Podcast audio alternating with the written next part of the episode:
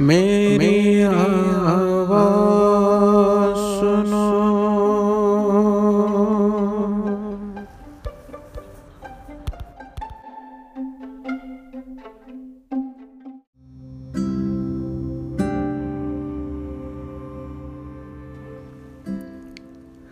मेरी आवाज़ सुनो के सभी श्रोताओं को डॉक्टर घनश्याम आसुदानी का प्यार भरा नमस्कार।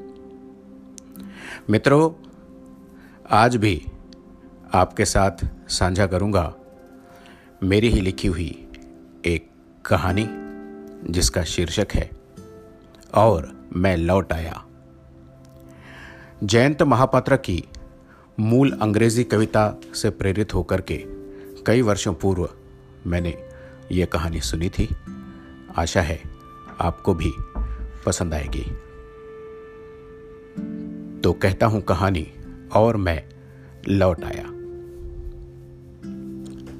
वैसे तो पहले भी कई बार काम के सिलसिले में पटना जाना होता रहता है, मगर इस बार जिस होटल में ठहरा था, वो गंगा नदी के बिल्कुल किनारे स्थित था।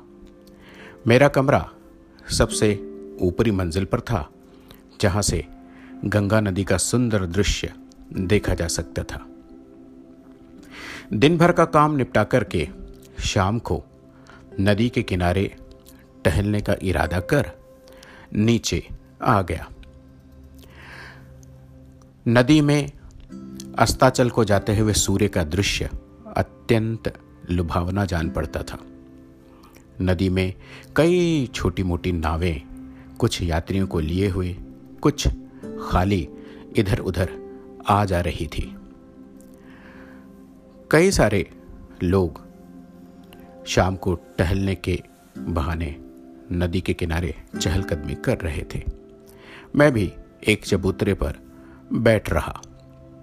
मेरे ही समीप कुछ नौजवान आपस में बतिया रहे थे। उनमें से एक मंचला नौजवान कह रहा था कि ये माझी भी बेचारे क्या करें? बहुत गरीब हैं। दिन भर नाव चला करके भी दो जून का खाना तक नहीं जुटा पाते हैं। दूसरा कह रहा था, इसलिए तो ये अलग अलग प्रकार की गतिविधियों में अपने आप को शामिल कर लेते हैं। कुछ जानी, कुछ अनजानी, कुछ कानूनी और कुछ गैर कानूनी तिस पर तीसरा बोला, अरे तुम उस बद्री माझी को जानते हो? भाई, वो भी खूब है। बड़े कमाल की चीज़ है। वो तो अपनी ही बेटी से सैलानियों का दिल बहलाता है। भैया, शबाब और शराब दोनों ही उसके पास भरपूर मात्रा में उपलब्ध है। और उसकी बेटी, वो तो शेर पर सवा शेर है। चलो यार, हो जाए कभी। मैं ये सारी बातें हत प्रभसा सुन रहा था। बचपन से जिन लोगों के साथ पला बढ़ा, जो संस्कार पाए, उन्हीं संस्कारों का बाना ओढ़े। आज तक इन दो बुराइयों से अपने आप को बचाए ही रखा था। और यदा कदा गर्व भी करता था कि मैं षड रिपुओं से अपने आप को दूर ही रखता हूँ। खैर, बात आई गई हो गई, मैंने भी सुनी, अनसुनी कर दी। अपने होटल में लौटा, खाना खा करके रात को सो रहा। दिन की थकान के बावजूद मुझे नींद नहीं आ रही थी। पता नहीं क्यों, एक करवट से दूसरी दूसरी करवट से पहली, ऐसे करवटें बदलता रहा। देर रात तक जागता रहा। रह रहकर पता नहीं कहाँ से वही आवाज़ कानों में गूंज रही थी। भाई, बद्री, माझी को जानते हो? बड़े कमाल की चीज़ है। उसकी बेटी तो सवा शेर है। चलो कभी। आदि आदि। मैं चाह कर भी उन आवाज़ों को अपने से अलग नहीं कर पा रहा था। कौन सा शिकंजा था ये? किस ओर खींचा जा रहा था मैं? नहीं समझ में आ रहा था। कौन सी दुनिया किस नक्षत्र से मुझे बुला रही थी? मैं कहाँ बह जाऊँगा? कुछ समझ में नहीं आ रहा था। बहुत कोशिशें की, मगर दिल न बहला। पाँव फटते ही मैं नीचे आ गया और बद्री माझी को बिना ज़्यादा पूछताछ किए पा लिया। बद्री माझी ने मेरी ओर देखकर प्रश्न किया, कहाँ जाइएगा साहब? मेरा फक पड़ा हुआ चेहरा देख करके वो बिना उत्तर के ही समझ गया कि मुझे कहाँ जाना है और किस चीज़ की इच्छा है। उसने इशारे से ही मुझे अपनी नाव पर बिठा लिया। नाव चल पड़ी, उसके दियारे अर्थात गाँव की ओर।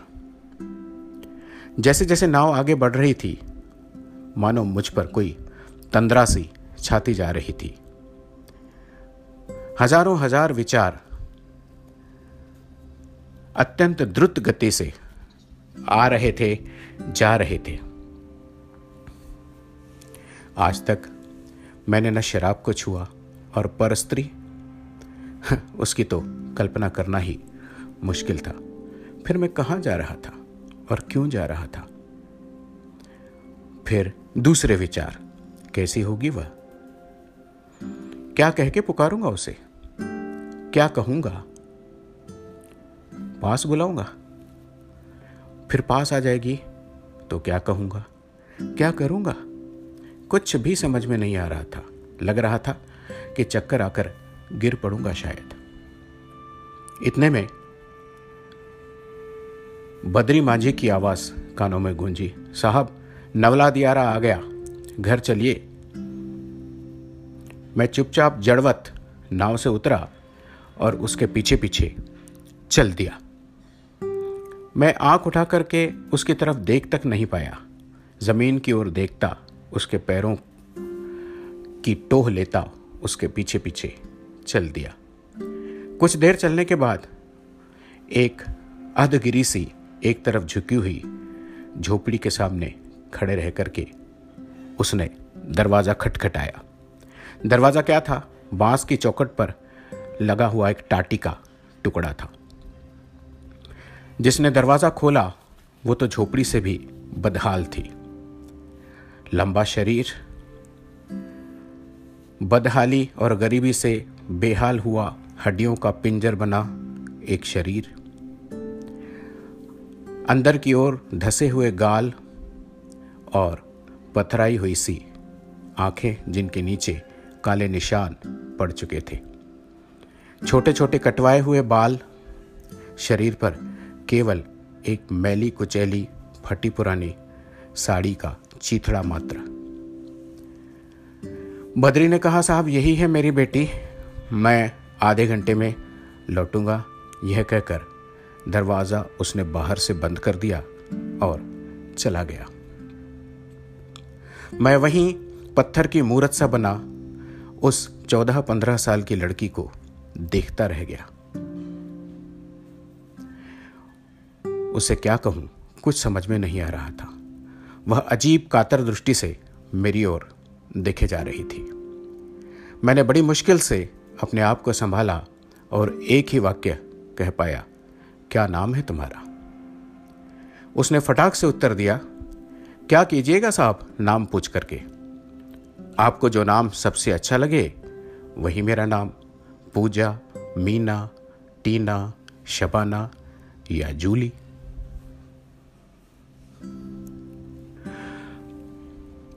फिर धीरे धीरे करके, वह एक एक करके अपने अंग के वस्त्र निकालने लगी।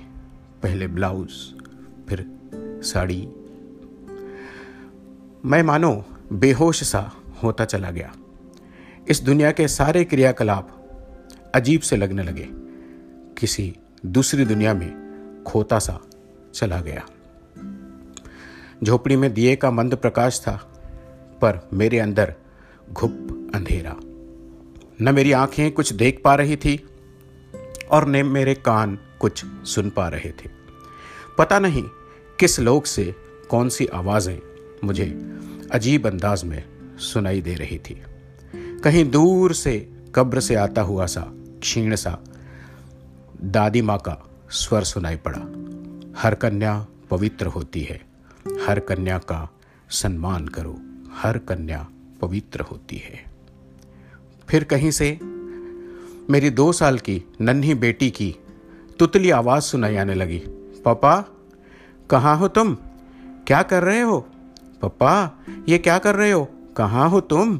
क्या कर रहे हो पप्पा लगा कि मेरे हाथ को किसी नन्हे से हाथ ने बहुत मजबूती से जकड़ लिया हो और मेरा हाथ जड़वत सा हो गया हो।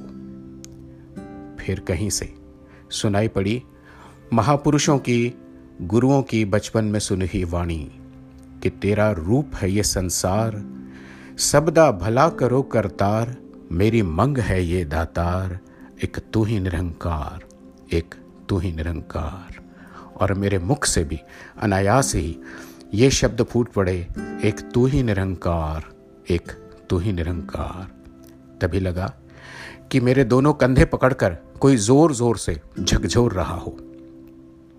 तभी अचानक तंद्रा टूटी और इस दुनिया में लौटा तो पाया कि वही चौदह पंद्रह साल की लड़की मुझे झकझोर रही थी और पूछ रही थी, बाबूजी, क्या हो गया आपको? आपकी तबीयत तो ठीक है? आप चाय पियेंगे, बाबूजी? उसका ये बाबूजी शब्द अभी अभी जो मैंने सुना था मेरी गुड़िया का पापा उस शब्द में विलीन सा होता गया और फिर दोनों शब्दों में कहीं कोई अंतर ही नहीं बचा। मैंने प्यार भरी आँखों से उसकी तरफ़ देखा और कहा हाँ बेटा, मैं तुम्हारे हाथ से चाय अवश्य पीऊँगा। वह आश्चर्य भरी दृष्टि से मुझे देखती हुई चौके में चली गई और कुछ समय बाद चाय का एक प्याला ले आई। मैंने आराम से चुस्कियाँ भर करके चाय पी और उसकी तरफ़ उसी प्यार भरी नज़र से देखता रहा, जैसे मैं अपनी गुड़िया की तरफ़ देखा करता हूँ। दरवाज़ा खट्ट से बाहर से खुला और बद्री माझी अंदर दाखिल हुआ। दाखिल होते ही उसने सवाल किया, साहब, खुश हुए आप? और बिना मेरे उत्तर की प्रतीक्षा किए अपना हाथ मेरी तरफ़ बढ़ा दिया। मैंने चुपचाप तय पाई रकम उसके हाथ पर रख दी और उसके पीछे पीछे नाव की तरफ़ चल दिया। मेरी, मेरे मन से उस नन्ही अबोध बालिका के प्रति केवल दुआ निकली और हाथ पीछे की तरफ़ उठा ही रह गया आशीर्वाद की मुद्रा में। मैं लौट चला अपनी बिटिया की ओर अपनी दुनिया में।